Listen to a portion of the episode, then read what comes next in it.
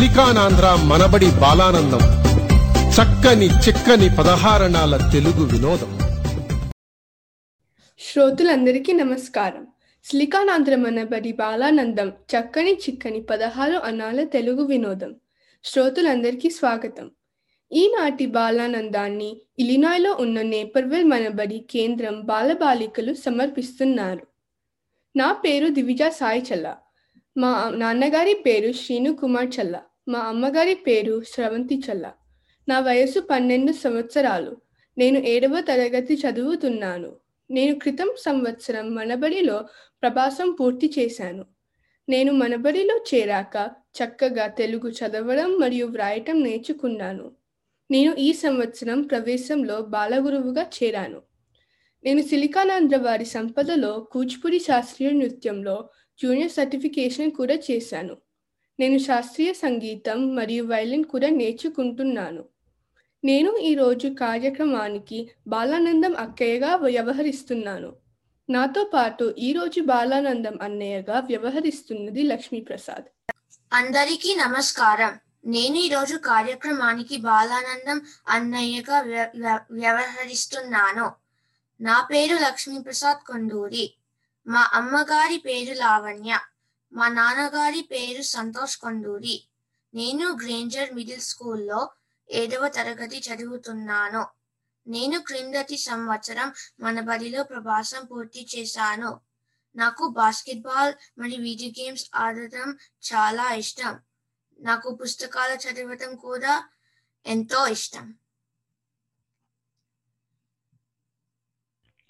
ఏ కార్యక్రమం సుసంపన్నం అవ్వాలన్నా అది ఎందరో కృషి ఫలితమే కదా. అలాగే ఈనాటి కార్యక్రమం కోసం మాకు సహకరించిన మా ఇలినాయ్ ప్రాంత సమన్వయకర్త శ్రీమతి సుజాత అప్పలనేని గారికి, మా నేపర్విల్ మనబడి కేంద్ర సమన్వయకర్తలు శ్రీమతి కిరణ్ మట్టె గారికి, శ్రీమతి మాలతి దామరాజు గారికి, మనబడి గురువులు అందరికీ ధన్యవాదములు. పిల్లల ప్రతిభా పాట వాళ్ళకు ఆలవాల మన బాలానందం కార్యక్రమం. ఈరోజు కార్యక్రమంలో పాల్గొంటున్న పిల్లలు మనబడి ప్రవేశం నుండి ప్రవాసం వరకు విభిన్న స్థాయిల్లో తెలుగు నేర్చుకుంటున్నారు. ఏ కార్యక్రమం జయప్రదం కావాలన్నా మనం ముందుగా వినాయకుడిని ప్రార్థిస్తాం కదా. అలాగే ఈనాటి కార్యక్రమంలో ముందుగా మనకు వినాయకుడి జననం గురించి వివరించడానికి సిద్ధంగా ఉన్నాడు ఆర్ణవ్. అందరికీ నమస్కారం. నా పేరు ఆర్ణవ్. హిందువులు జరుపుకునే పండుగలలో గణేష్ చతుర్థి ఒకటి. దీనినే వినాయక చవితి అని కూడా అంటారు. గణేశుడు శివ పార్వతుల కుమారుడు. వినాయకుడు పెద్ద ముఖం, విశాలమైన పొట్ట, పెద్ద చెవులు, ఏనుగు తొండంతో చాలా అందంగా ఉంటాడు.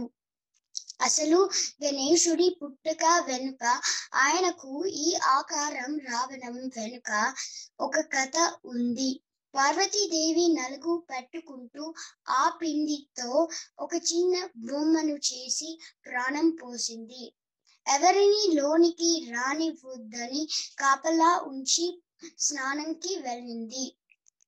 అప్పుడు తిరిగి వచ్చిన శివుడు తన తండ్రి అని తెలియక వినాయకుడు లోనికి వెళ్ళకుండా అడ్డుకున్నాడు. కోపంతో శివుడు గణేశుడి తలను ఖండించాడు. పార్వతీదేవి చాలా బాధపడింది. శివుడు అప్పుడు గణేశుడికి ఏనుగు తలని అతికించి బ్రతికించాడు. ఇటువంటి ఆసక్తికరమైన ఆకారంతో గణేశుడు మనకు ఎన్నో విషయాలు నేర్పిస్తున్నాడు. వినాయకుడి పెద్ద తల మనము ఎప్పుడు గొప్ప ఆలోచనలు చేయాలని, మన బుద్ధిని శక్తిని వృధా చేయకుండా ఉపయోగించుకోవాలని సూచిస్తుంది. వినాయకుడి పెద్ద చెవులు మనం ఇతరులు మాట్లాడుతున్నప్పుడు శ్రద్ధగా వినాలి అని చెప్తోంది. అంటే ఎక్కువగా వినాలి, తక్కువగా మాట్లాడాలి. అలాగే వినాయకుడి తొండము చాలా బలంగా అందగా ఉంటుంది. ఈ తొండముతో పెద్ద పెద్ద చెట్లను చాలా సులభంగా మోయడమే కాదు, చిన్న చిన్న గుండు సూదులను కూడా పట్టుకోగలదు. మీ అందరికీ వినాయకుడి దీవెనలు ఉండాలని కోరుకుంటూ నమస్కారం. ఎంతో చక్కగా చెప్పాడు కదా. ఇప్పుడు మనకు ఎన్నో ఔషధ గుణాలు ఉన్న తులసి మొక్క గురించి తెలియచేయడానికి సిద్ధంగా ఉన్నాడు మన కళ్యాణ్. నమస్కారం, నా పేరు కళ్యాణ్. నేను ఈరోజు తులసి గురించి ఉపయోగం చెప్తాను. తులసి ఔషధములకు తల్లి, మూలికలకు రాణి. జీవిత జ్ఞాన ప్రకారం ఆకాశం, సూర్యుడు, చెట్టు మరియు మొక్కలు ఆనందాన్ని ఇచ్చేవిగా ఉండాలి. ఆకులు, పువ్వులు, కొమ్మలు మరియు తులసి గురించి ప్రతిదీ పవిత్రమైనది. తులసి మొక్కల నేల క్రింద కూడా పవిత్రమైనది. తులసిలో మనకు కొన్ని రకాలు ఉన్నాయి. రామ తులసి, ఆకుపచ్చ ఆకులు, కృష్ణ తులసి లేక శ్యామ తులసి, ఊదా ఆకులు మరియు వాన తులసి పుదీనా కుటుంబంలో చెందింది. తులసిలో vitamin A, vitamin C, minerals వంటి పోషక పదార్థాలను అందిస్తుంది. తులసిని 600 నుండి 18 మిల్లీగ్రాములు రోజు చికిత్స నివారణగా ఉపయోగించవచ్చు. రోజు తులసి తీసుకోవడం వల్ల ఎటువంటి చెడు చెయ్యదు. గాలి, అగ్ని మరియు నీరు శరీర విధులను నియంత్రించే 3 ప్రాథమిక సూత్రాలు. త్రిదోషాలను నియంత్రించడంలో తులసి చాలా ప్రభావవంతంగా ఉంటుంది. ఇంట్లో పెరుగుతున్న తులసి మొక్కలు శుద్ధి చేసిన ఆక్సిజన్ పెంచడానికి సహాయపడతాయి. జ్వరం, జలుబు, దీర్ఘకాలిక జ్వరాలు, ఆస్తమా, తలనొప్పి, కంటి వ్యాధి, నోటి వాసన తగ్గించడానికి తులసికి ఉపయోగపడుతుంది. మానవ ఆరోగ్యం మరియు వ్యాధుల ఒత్తిడిని తగ్గించడానికి తులసికి కూడా ఉపయోగపడుతుంది. రక్తపోటును తగ్గించడంలో యాంటీ ఆక్సిడెంట్ ప్రభావం కొలెస్ట్రాల్ను తగ్గిస్తుంది. శరీరంలో రోగనిరోధక శక్తిని పెంచడం కూడా ఉపయోగపడుతుంది. కాబట్టి రోజు తులసి మాతని పూజించి, సేవించి ఆరోగ్యం వాంతులుగా మారదాం. సర్వే జన సుఖినో భవంతు. ధన్యవాదాలు. చాలా చాలా చక్కగా తులసి మొక్కల గురించి అందరికీ తెలియచేశావు కళ్యాణ్. మన కవుల గురించి చెప్పడానికి మన చిన్నారి గీతిక ఎంతో ఉత్సాహంగా ఉంది. మరి అందరూ సిద్ధమేనా? అందరికీ నమస్కారం. నా పేరు గీతిక ఆయనపూడి. నేను శిల్కా నాంగర్ మనబడిలో ప్రకాశం చదువుతున్నాను. నా గురువు గారుల పేర్లు శ్రీమతి రాణి గారు, శ్రీమతి శశి గారు. నేను ఈరోజు తెలుగు కవుల గురించి చెప్పబోతున్నాను. కవిత్రయం.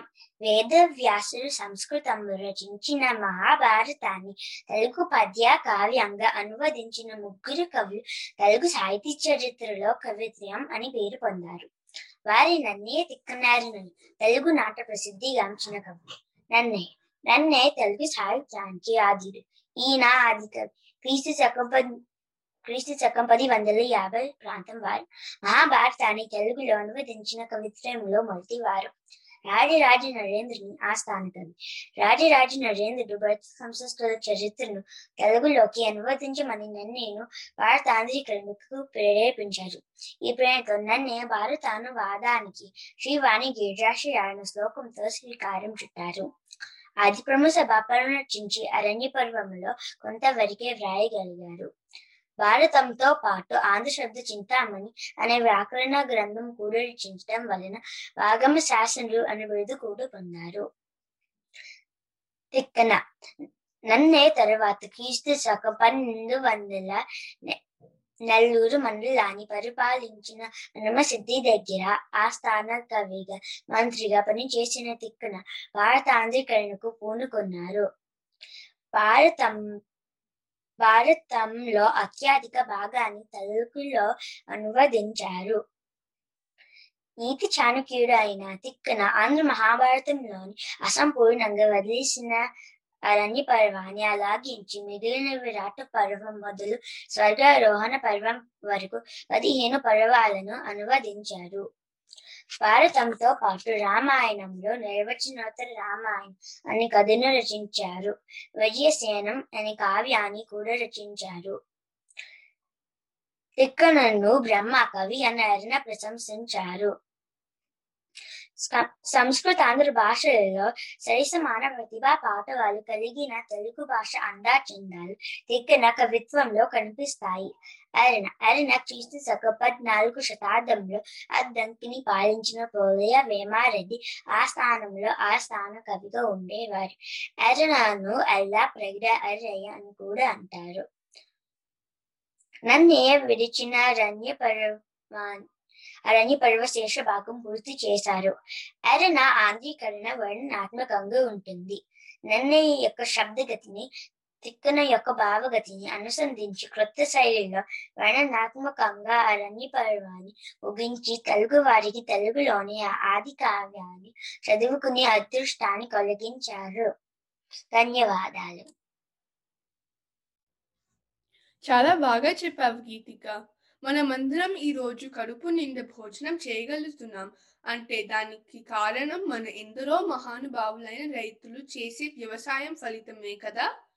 అలాంటి వ్యవసాయం గొప్పదనాన్ని మనకు తెలియచేయడానికి ఎంతో ఆతురతగా మన ధీరజ్ వస్తున్నాడు.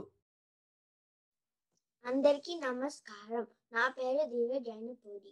నా వయసు 10 సంవత్సరాలు. నేను చిలకానంద్ర మనబడిలో ప్రకాశం చదువుకుంటున్నాను.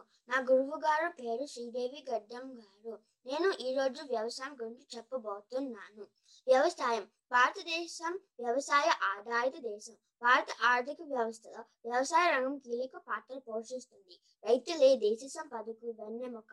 ఒక నిర్దిష్టమైన పద్ధతిలో మొక్కలను, జంతువులను పెంచి పోషించి తద్వారా ఆహారాన్ని, మేత, నార మరియు ఇంధనాన్ని ఉత్పత్తి చేయటాన్ని వ్యవసాయం లేదా కృషి అంటారు. వ్యవసాయం యొక్క చరిత్ర మానవ చరిత్రలో అతిపెద్ద అంశము. ప్రపంచ వ్యాప్తి సామాజిక ఆర్థిక ప్రగతిలో వ్యవసాయాభివృద్ధి ఒక కీలక అంశము. ప్రపంచంలోనే శ్రామికులలో 42% మంది వ్యవసాయ రంగంలో పని చేస్తున్నారు. అందుచేత వ్యవసాయం ప్రపంచంలోనే అధిక శాతం ప్రజల యొక్క వృత్తి అయితే, వ్యవసాయ ఉత్పత్తి ప్రపంచ ఉత్పాదనలో కేవలం 5% మాత్రమే అని అంచనా.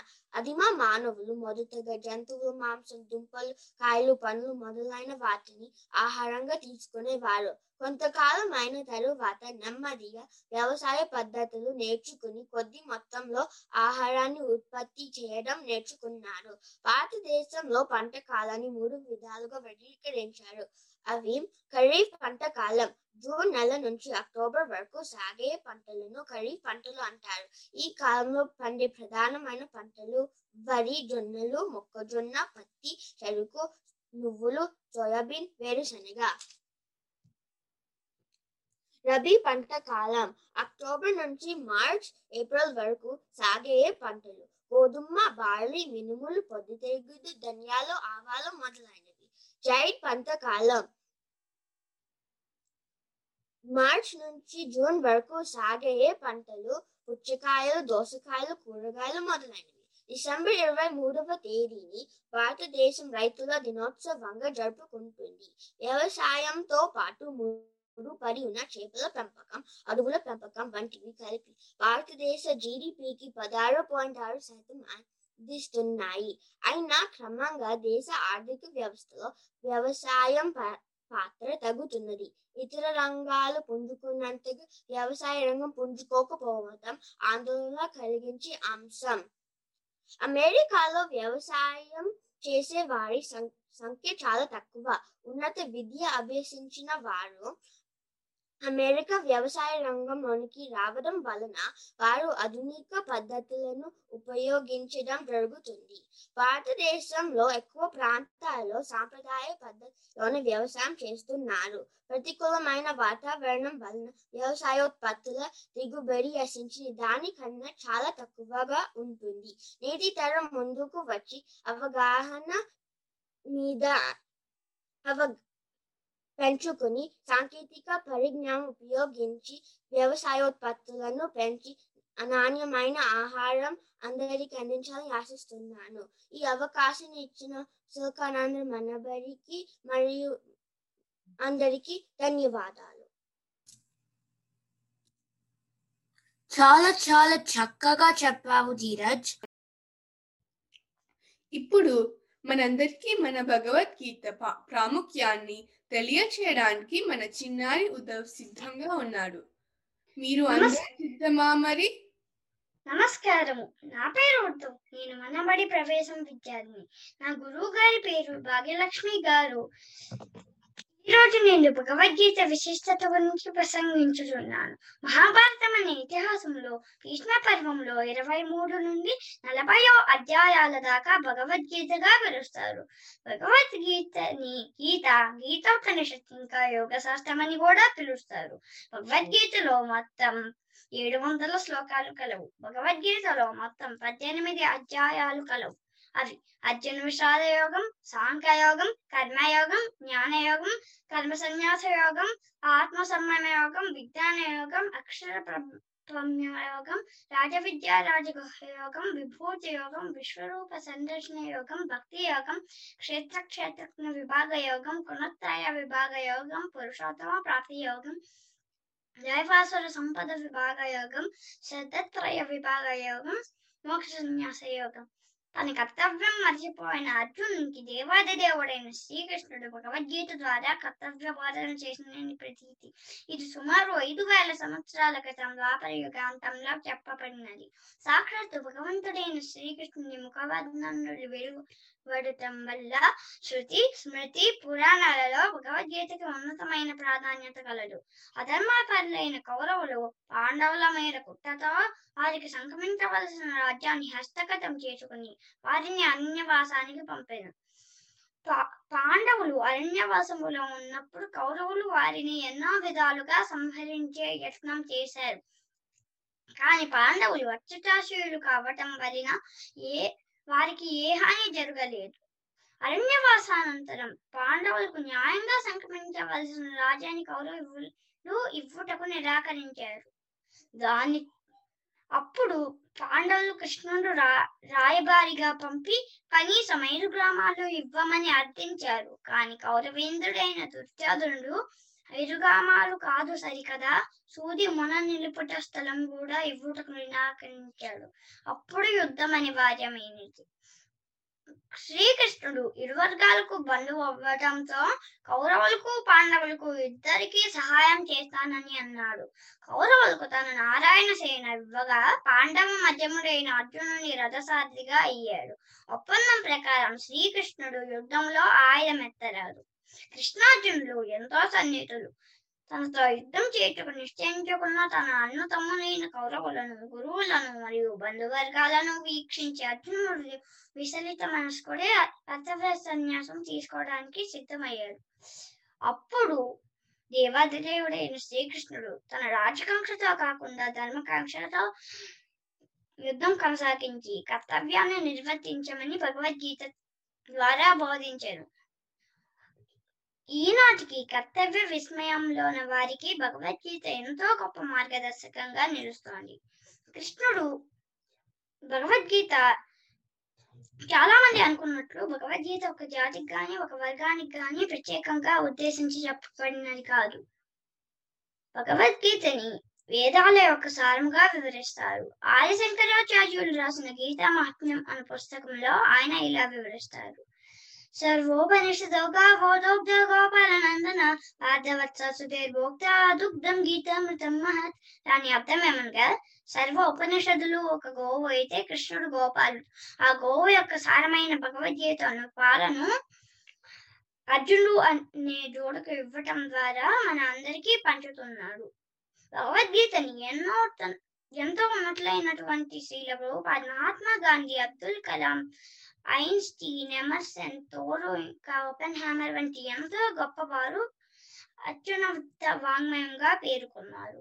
ఈ మధ్య కాలంలో స్వామి ప్రభుపాదుల వారు భగవద్గీతని ఆంగ్లంలోకి అనువదించారు. ఎంతో కరుణతో ప్రభుపాదుల వారు రాసిన ఈ పుస్తకం మనకి 150 భాషలలో అందుబాటుగా ఉంది. నమస్కారం.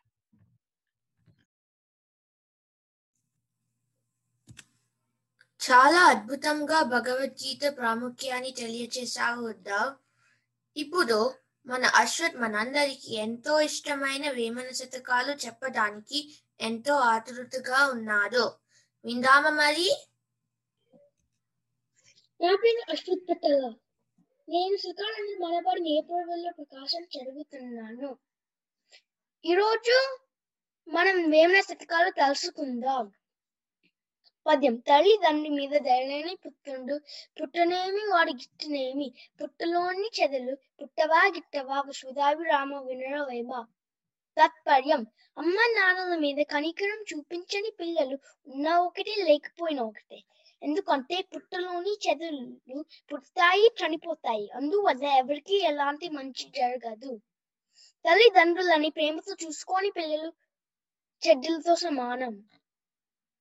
పద్యం. విద్యలేని వాడు విద్యాధికుల చెంత నుండినంత పన్ని తుండు కాడు, కొలన హంసల కాడు గొక్కరి నట్టు విశ్వదాభి రామ వినర వేమ.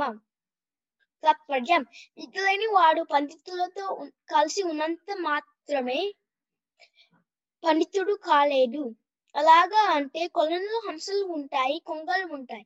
ఒకే కొలనులో ఉన్నంత మాత్రాన ఎప్పటికీ హంస కాలేదు కదా.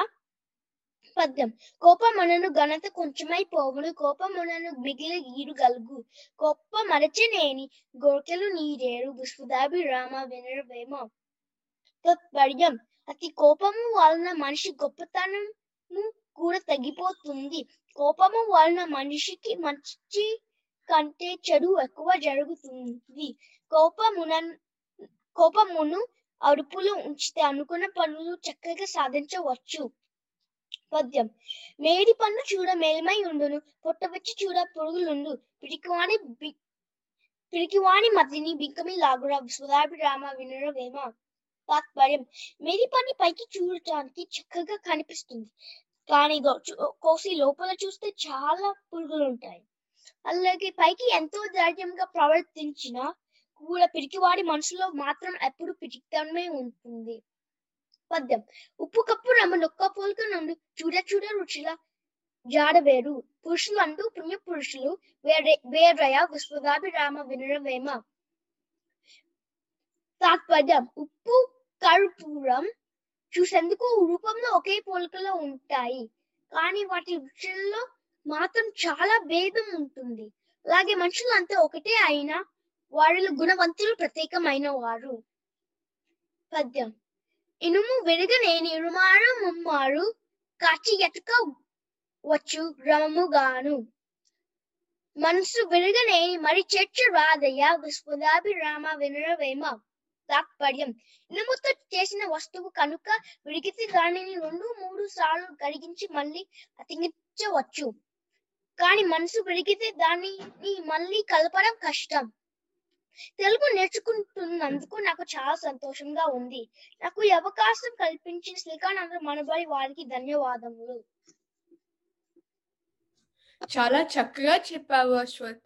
ఇప్పుడు మన భారత అంతరిక్ష శాస్త్రవేత్త మరియు మన మాజీ రాష్ట్రపతి గారైన డాక్టర్ ఏపీజే అబ్దుల్ కలాం గారి గురించి విషయాలను మనందరికీ తెలియచేయడానికి మన అర్జున్ సిద్ధంగా ఉన్నాడు. మీరు అందరూ కూడా సిద్ధమే కదా?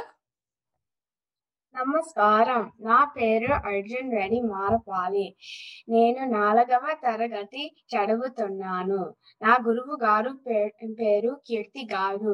నేను భారత అంతరిక్ష శాస్త్రవేత్త అబ్దుల్ కలాం గురించి చెప్తాను. భారతదేశంలోని కొద్ది మంది గొప్ప శాస్త్రవేత్తలలో అబ్దుల్ కలాం ఒకరు. ఈయన 1931 అక్టోబర్ 15 తమిళనాడు రాష్ట్రంలోని రామేశ్వరంలో ఒక సాధారణ మధ్య తరగతి కుటుంబంలో జన్మించారు.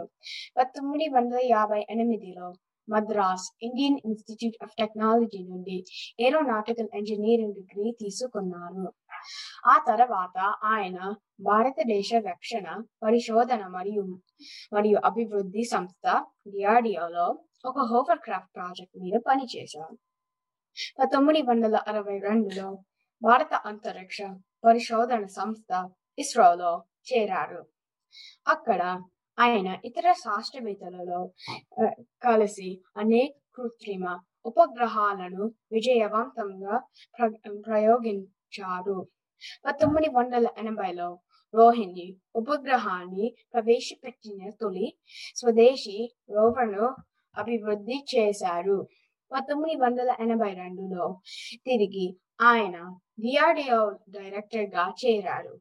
అగ్ని, పృథ్వీ, క్షిపణి మిసైలు అభివృద్ధి చేసి ప్రయోగించడంలో కీలక పాత్ర పోషించారు. అంటే దేశానికి తొలి మిసైల్ అందించిన ఘనత ఆయనదే. అందుకే ఆయనను మిసైల్ మ్యాన్ అని కూడా పిలుస్తారు. 1992 దేశ రక్షణ మంత్రికి సాంకేతిక సలహాదారుగా నియమితులయ్యారు. 1998 పోఖ్రాన్ 2 అణు పరీక్షలు విజయవంతంగా నిర్వహించి భారత్ను అగ్రరాజ్యాల సరసన నిలిపారు. 2002 భారతదేశ రాష్ట్రపతిగా 90% పైగా మెజారిటీతో గెలుపొందారు.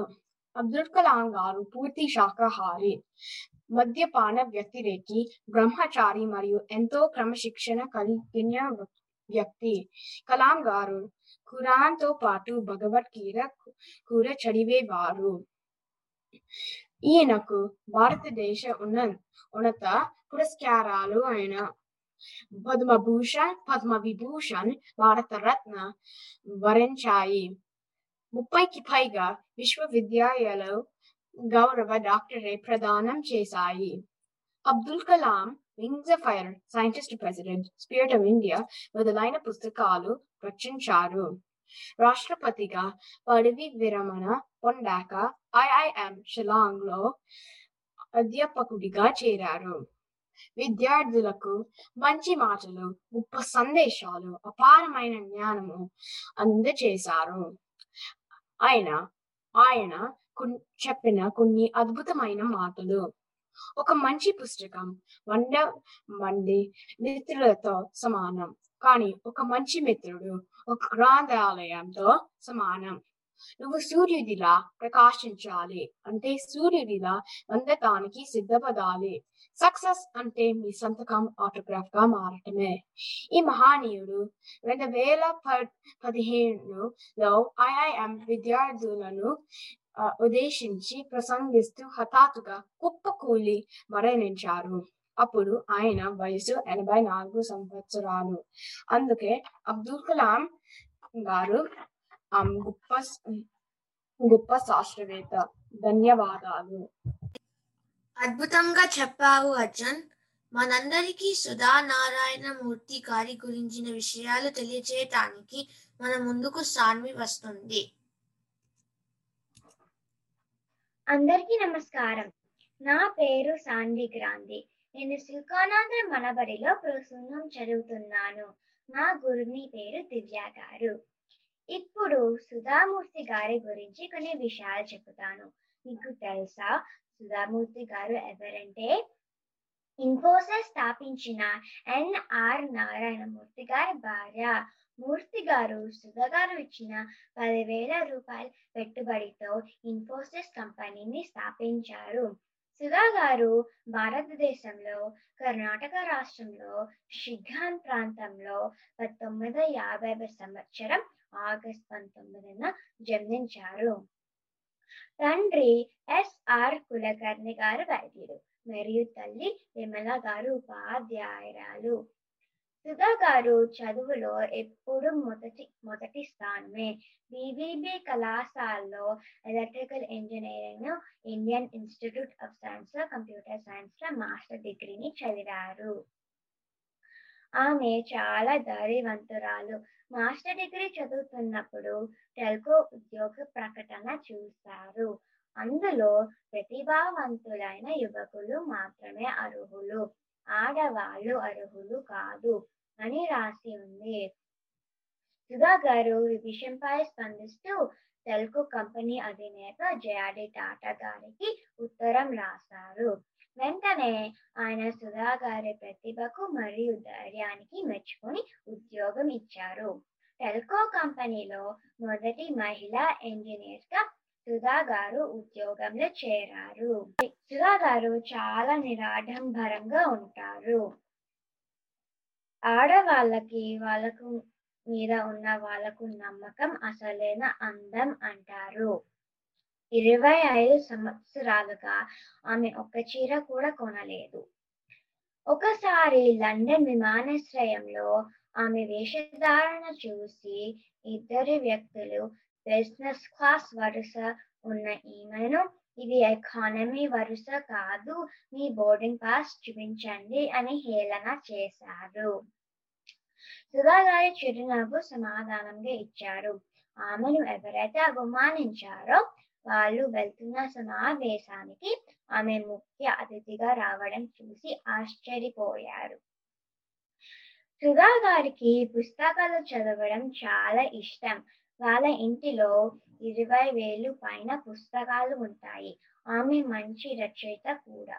ఆమె రాసిన కొన్ని పుస్తకాలు "How I Taught My Grandmother to Read" and other stories, "The Day I Stopped Drinking Milk", "Wise and Otherwise". Infosys foundation కు అధినేతగా ఉంటూ అనేక సేవా కార్యక్రమాలు చేస్తున్నారు. సుధా గారికి ఆస్తి అంటే పెంచుకోవడము కాదు, నలుగురితో పంచుకోవడం, అదే తనకు ఆనందం అంటారు.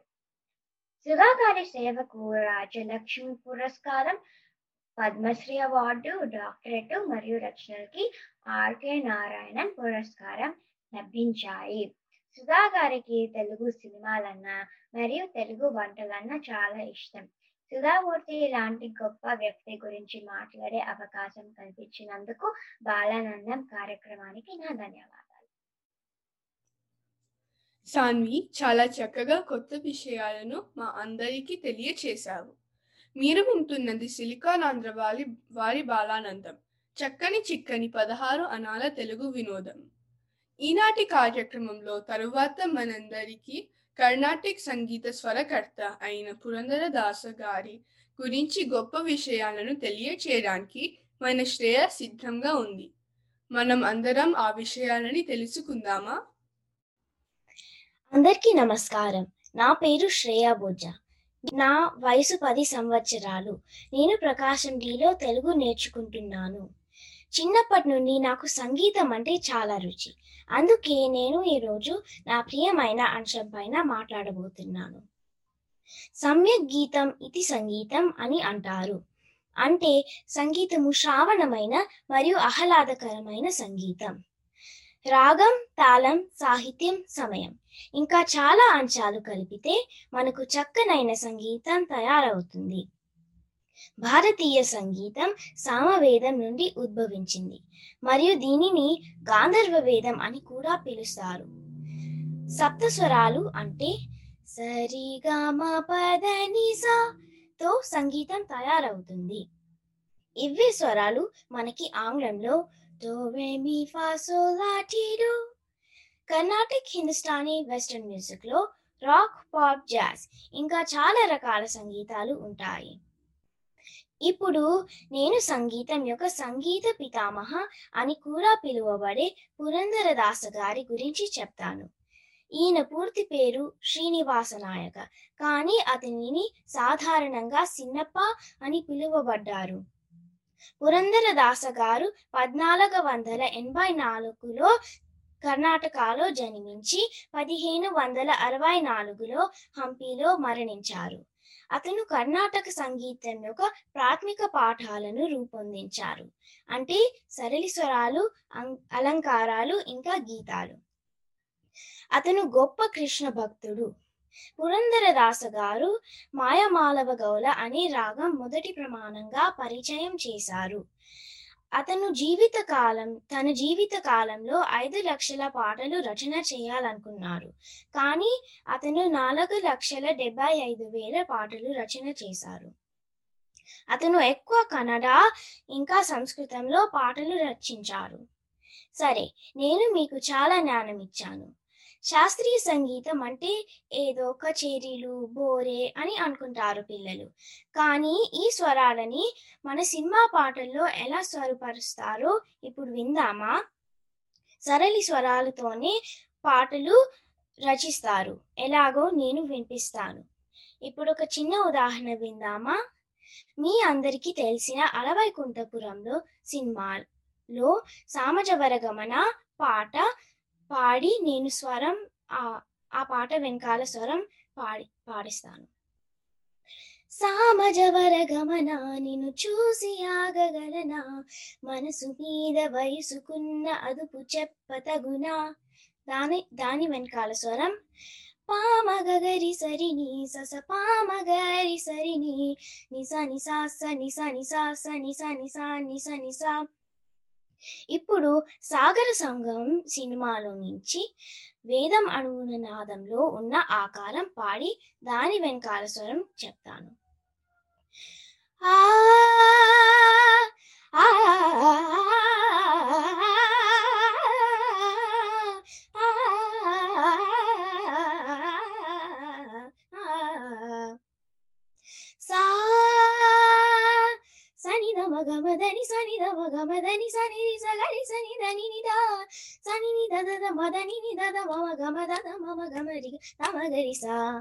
బాగుంది కదా?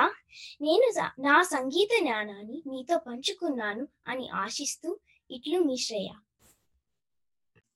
చాలా చాలా అద్భుతంగా పురంధరదాస గురించిన విషయాలను తెలియచేశావు శ్రేయ. ఇక మన సౌర కుటుంబం గురించి అద్భుతమైన విషయాలని మనందరితో పంచుకోవడానికి మన రోనిత్ సంసిద్ధంగా ఉన్నారు. మరి శ్రోతలందరూ సిద్ధమే కదా? అందరికీ నమస్కారం. నా పేరు రోనిత్ తంగుడు. నేను సిలికాన్ ఆంధ్ర మనబడి నేపర్విల్ కేంద్రంలో ప్రకాశం చదువుతున్నాను. నా గురువు గారు శ్రీదేవి గారు. నేను ఈరోజు సౌర కుటుంబం గురించి చెబుతున్నాను. సౌర కుటుంబం అంటే సూర్యుడు మరియు దాని చుట్టూ తిరిగే అంతరిక్ష వస్తువులు. దీన్ని సూర్య కుటుంబం లేదా సౌర వ్యవస్థ అని కూడా అంటారు. ఈ అంతరిక్ష వస్తువులలో గ్రహాలు, ఉపగ్రహాలు, తోకచుక్కలు, ఆస్టరాయిడ్లు, ఉల్కలు ఉన్నాయి. ఇప్పుడు మనము సౌర కుటుంబంలోని సూర్యుడు, గ్రహాలు గురించి వివరంగా తెలుసుకుందాము. సూర్యుడు ఖగోళ శాస్త్రంలోని అనేక నక్షత్రాలలో ఒక నక్షత్రం. సూర్యుడు హైడ్రోజన్, హీలియంలతో కూడిన ఒక పెద్ద వాయుగోళం. గురుత్వాకర్షణ శక్తి కూడిన కారణంగా సౌర కుటుంబంలోని గ్రహాలు సూర్యుని చుట్టూ తిరుగుతున్నాయి. ఇది అత్యంత వేడి మరియు కాంతిని నిరంతరంగా వెదజల్లుతుంది. భూమిపై ఉన్న వివిధ శక్తి రూపాలకు సూర్యుడు ప్రధాన వనరు. భూమికే గాక మన సౌర కుటుంబంలోని మిగిలిన అన్ని గ్రహాలకు కూడా కాంతిని, వేడిని ఇచ్చే ప్రధాన వనరు సూర్యుడు. గ్రహాలు కూడా నక్షత్రాలు వలె కనిపిస్తాయి, కానీ వాటికి స్వయంగా ప్రకాశించే శక్తి లేదు. సౌర కుటుంబంలోని కొన్ని గ్రహాలకు వాటి చుట్టూ తిరిగే ఉపగ్రహాలు కూడా ఉన్నాయి. సౌర కుటుంబంలో 8 గ్రహాలు ఉన్నాయి. అవి బుధుడు, శుక్రుడు, భూమి, కుజుడు, గురుడు, శని, వరుణుడు ఇంద్రుడు. బుధుడు బుధుడు సూర్యుడికి దగ్గరగా అతి దగ్గరగా ఉన్న గ్రహం. సౌర కుటుంబంలో ఇది అతి చిన్న గ్రహం. బుధ గ్రహానికి ఉపగ్రహాలు ఏమీ లేవు. సూర్యుని చుట్టూ తిరగడానికి పట్టే కాలం 88 రోజులు. శుక్రుడు గ్రహాలు అన్నిటిలోకి భూమికి దగ్గరగా ఉన్న గ్రహం శుక్రుడు. ఇది ప్రకాశవంతమైనది. దీనిని వేగుచుక్క, సాయంకాలం చుక్క అని పిలుస్తారు. శుక్రుడికి కూడా ఉపగ్రహాలు లేవు. ఇది సూర్యుని చుట్టూ తిరగడానికి పట్టే కాలం 225 రోజులు. భూమి సౌర కుటుంబంలోని గ్రహాలు అన్నిటిలో జీవాన్ని కలిగి ఉన్న గ్రహం భూమి మాత్రమే. భూమి పైన సరైన ఉష్ణోగ్రత, నీరు, వాతావరణం, ఓజోన్ పొర ఉండటం వంటివి భూమి పైన జీవాన్ని నిలిపి ఉంచాయి. భూమికి ఒక ఉపగ్రహం మాత్రమే ఉంది, అది చంద్రుడు. భూమికి కృత్రిమ ఉపగ్రహాలు చాలా ఉన్నాయి. ఇది సూర్యుని చుట్టూ తిరగడానికి పట్టే కాలం 365 రోజులు. అంగారకుడు లేక కుజుడు సౌర కుటుంబంలో భూకక్షకు బయటి వైపు ఉన్న గ్రహాలలో మొదటిది అంగారకుడు. ఇది ఎరుపు రంగులో ఉండటం చేత దీనిని అరుణ గ్రహం అంటారు. దీనికి 2 ఉపగ్రహాలు కలువు. అవి ఫోబోస్ మరియు దేమోస్. బృహస్పతి లేక గురుడు సౌర కుటుంబంలో అతి పెద్ద గ్రహం బృహస్పతి. ఇది తన చుట్టూ తాను అతి వేగంగా తిరుగుతుంది. దీనికి అనేక ఉపగ్రహాలు ఉన్నాయి. దీని చుట్టూ ప్రకాశవంతమైన వలయాలు ఉన్నాయి. శని ఈ గ్రహం పసుపు రంగులో కనిపిస్తుంది. శని గ్రహానికి అనేక ఉపగ్రహాలు ఉన్నాయి. వరుణుడు లేక యురేనస్ ఇది సౌర కుటుంబంలోని పెద్ద గ్రహాలలో 3వది. ఇది సూర్యుని చుట్టూ తిరగడానికి 84 సంవత్సరాలు కాలం పడుతుంది. ఇంద్రుడు లేక నెప్ట్యూన్ ఇది సౌర కుటుంబంలో దూరంగా ఉన్న గ్రహం. అతి పెద్ద టెలిస్కోప్ సహాయంతో మాత్రమే వీటిని చూడగలము. ప్రస్తుతానికి ఇదే ఆఖరి గ్రహం అని అనవచ్చును. నాకు ఈ అవకాశం ఇచ్చిన సిలికాన్ ఆంధ్ర మనబడి వారికి నా ధన్యవాదములు. చాలా చక్కగా సౌర కుటుంబం గురించి తెలియచేశావు రోనిత్. చివరిగా అరవింద్ క్రీడల గురించి విషయాలను మనందరితో పంచుకోవడానికి సిద్ధం. మరి మీరు కూడా సిద్ధం కాండి. అందరికీ నమస్కారాలు. నా పేరు అరవింద్ మోర్తా. నాకు 8.5 సంవత్సరాలు. మా నాన్న పేరు సునీల్, మా అమ్మ పేరు జయశ్రీ. నేను నేపర్విల్, ఇలినాయిస్ లోని సిలికాన్ ఆంధ్ర వారి మనబడిలో ప్రకాశం తరగతి చదువుతున్నాను. ఇవాళ నేను క్రీడల గురించి మాట్లాడబోతున్నాను. నీకు ఎన్ని రకాల క్రీడలు ఉన్నాయో తెలుసా? 2003 ప్రపంచ క్రీడా ఎన్సైక్లోపీడియా ప్రకారం 80,000 క్రీడలు మరియు ఆటలు ఉన్నాయి. మన జీవితంలో క్రీడ అనేది చాలా ముఖ్యమైనది. మనం ఆరోగ్యంగా ఉండటానికి క్రీడలు చాలా సహాయపడతాయి. ఇప్పుడు నేను ప్రపంచవ్యాప్తంగా ఆసక్తికరమైన క్రికెట్ గురించి కొన్ని విషయాలు చెప్పబోతున్నాను. క్రికెట్ క్రీడ మొదట 13వ శతాబ్దంలో దక్షిణ ఇంగ్లాండ్ దేశంలో కనుగొన్నారు. 1646లో తొలిసారిగా క్రికెట్ మ్యాచ్ దక్షిణ ఇంగ్లాండ్ లోని కెంట్ కౌంటీలో ఆడారు. 1844లో మొట్టమొదటిసారిగా న్యూయార్క్ లో అంతర్జాతీయ క్రికెట్ మ్యాచ్ అమెరికా మరియు కెనడా మధ్య జరిగింది. సుమారు 125 దేశాలు ప్రపంచవ్యాప్తంగా కలిసి ఇంటర్నేషనల్ క్రికెట్ కౌన్సిల్ ICCని స్థాపించారు. Board of control for cricket in India BCCA వారు భారత్ పురుషుల క్రికెట్ జట్టుని టీమ్ ఇండియా మెన్ ఇన్ బ్లూగా మరియు మహిళల క్రికెట్ జట్టుని ఉమెన్లుగా పరిపాలిస్తున్నారు. కపిల్దేవ్, రవిశాస్త్రి, అజారుద్దీన్, గంగూలీ, సచిన్, ధోని వంటి చాలా గొప్ప ఆటగాళ్లు మన భారత క్రికెట్ జట్టులో ఉన్నారు. భారతదేశంకి మొట్టమొదటి కెప్టెన్ గా సికే నాయుడు గారు పనిచేయగా విరాట్ కోహ్లీ ప్రస్తుత కెప్టెన్ గా వ్యవహరిస్తున్నారు. శాంతరామస్వామి మొదటి మహిళా కెప్టెన్ కాగా మిథాలీ రాజ్ ప్రస్తుత కెప్టెన్ గా రాణిస్తున్నారు. భారతదేశం ఇప్పటి వరకు 2 వరల్డ్ కప్లు గెలిచింది. ప్రపంచవ్యాప్తంగా సుమారు 2.5 బిలియన్ అనుచరులు క్రికెట్ ఆటని వీక్షిస్తున్నారు. ప్రపంచంలోని మొదటి 10 అతిపెద్ద క్రికెట్ స్టేడియంలలో 8 మన భారతదేశంలో ఉండటం మన దేశానికి గర్వించదగ్గ విషయం. ఇంగ్లాండ్లోని లార్డ్స్ స్టేడియం ప్రపంచంలోనే పురాతన మైదానం. గుజరాత్లోని సర్దార్ పటేల్ స్టేడియం ప్రపంచంలోనే అతిపెద్ద స్టేడియం. అమెరికాలో అతి వేగంగా పెరుగుతున్న క్రీడగా క్రికెట్ దూసుకుపోతుంది. నేను మంచి క్రీడాకారుడిగా అవ్వాలని కోరుకుంటున్నాను.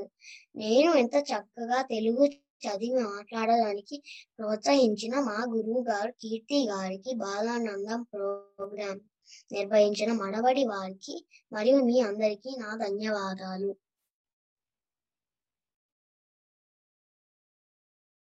అరవింద్, చాలా బాగా చెప్పావు. ఈ చిన్నారులు అందరూ పద్యాలు, పాటలు, కథలు చెప్పడమే కాకుండా తెలుగులో చక్కగా మాట్లాడాలని మనబడిలో మా అందరి ఆశ, ఆశయం కూడా. మనందరం తెలుగు వింటూ, మాట్లాడుతూ, చదువుతూ ఉంటేనే కదా అది సాధ్యపడుతుంది. అందుకు ఒక ప్రతిజ్ఞ చేద్దామా? రండి. తెలుగు తెలుగు తెలుగు నా మాతృభాష. తెలుగంటే నాకు చాలా ఇష్టం. తెలుగు వారందరితో నేను తెలుగులోనే మాట్లాడుతాను. తెలుగు చాలా చదువుతానని, మంచి తెలుగు మాటలు ఎన్నో వింటూ, రాస్తూ ఉంటానని ప్రతిజ్ఞ చేస్తున్నాను. జయ హో తెలుగు తల్లి, జయ జయ హో తెలుగు తల్లి. మా అందరి ఆశ, ఆశయములో మీరు కూడా భాగస్వాములు కాండి. www.kripananda.org ని సందర్శించండి. ఇదండి ఈనాటి బాలానందం కార్యక్రమం. ఇలినాయ్ ప్రాంతంలో ఉన్న నేపర్విల్ మనబడి కేంద్రం బాలబాలికలు ముద్దు ముద్దు మాటలతో, కబుర్లతో హాయిగా సమయం గడిచిపోయింది కదా. ప్రతి శని ఆదివారాల్లో బాలానందం ఉంటుంది. వచ్చే వారాంతం మళ్ళీ మరికొన్ని మనబడి కేంద్రాలు సమర్పించే బాలానందంతో మీ ముందు ఉంటుంది. సిలికానాంధ్ర మనబడి విభిన్న కేంద్రాల బాలానందం కార్యక్రమాల సమయాల వివరాల కోసం మనబడి silicanaandra.org/బాలానందం చూడండి. అంతేకాదు facebook.com/మనబడి బాలానందం కి కూడా వెళ్ళి పిల్లల కార్యక్రమాలు వివరాలు తెలుసుకొని లైక్ చేయండి, షేర్ చేయండి, పిల్లలని ప్రోత్సహించండి. సెలవా మరి. నమస్కారం.